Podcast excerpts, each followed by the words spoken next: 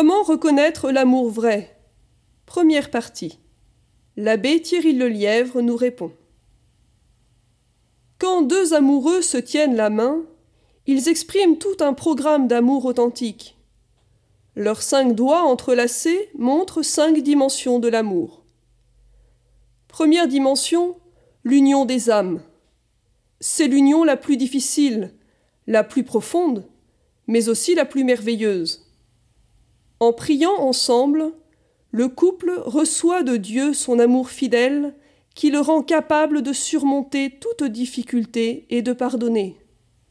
Il alimente leur amour humain. Deuxième dimension de l'amour, l'union des volontés. L'écoute des désirs et des besoins de l'autre, la compréhension mutuelle, sans chercher à étouffer l'autre. Tout cela ouvre à des choix décisions, c'est-à-dire des choix qui ne sont pas que des compromis, mais des choix qui sont en vue du bien du couple, de la famille, et qui sont pour le bonheur de chacun. Troisième dimension, l'union des intelligences. L'amour fait qu'on partage ses capacités, sa culture, ses expériences, ses opinions, pour s'enrichir l'un l'autre, y compris le regard silencieux qui est éloquent. On admire ensemble la beauté de la vie et tous les dons de Dieu. Quatrième dimension de l'amour, l'union des cœurs. Dire je t'aime, c'est s'engager. Je prends soin de toi, je te procure ce qui est ton bien, même si je dois renoncer à mes habitudes, à mes hobbies et à ma tranquillité. Même séparés par la distance pour un temps, la communion des cœurs reste forte. Cinquième dimension de l'amour, l'union des corps voulue par Dieu pour être vécue dans le mariage comme soutien mutuel et ouverte sur la vie. Depuis le péché des origines, tout a été renversé. On est tenté de commencer par l'union des corps avec des je t'aime, mais cette union est séparée du reste de la personne. C'est ensuite difficile de remonter l'échelle jusqu'à l'union des âmes.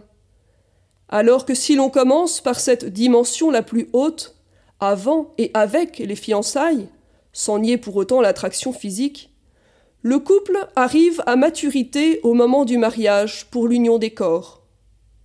Et même après le mariage, l'union physique a besoin des quatre autres aspects de l'amour humain pour rester vraie et heureuse. L'amour authentique s'inspire de l'amour de Dieu. Son amour habite en nos cœurs pour purifier nos sentiments, nos intentions, nos émotions, de toute forme d'égoïsme et de jalousie. L'amour authentique exige sincérité totale, confiance, capacité de sacrifice, responsabilité, fidélité, altruisme, aide mutuelle pour grandir, proximité avec Dieu, respect pour la dignité et la liberté de l'autre. Quand on menace de quitter son partenaire s'il ne consent pas à ceci ou cela, c'est du chantage affectif, on montre une grande immaturité, et cela est facteur d'insécurité. Comment reconnaître l'amour authentique? Voici de bonnes questions. Est-ce le désir de se servir de l'autre ou le désir de servir l'autre qui nous anime? Avons-nous le désir de transparence et de vérité? Savons-nous être nous-mêmes sans être conditionnés par le regard et le jugement des amis? Dieu est-il présent dans nos échanges, nos désirs, nos projets? C'est en réponse à l'appel de Dieu que Saint Joseph prit Marie chez lui. Y a-t-il un discernement devant Dieu avant de choisir l'un ou l'autre comme futur conjoint? À suivre.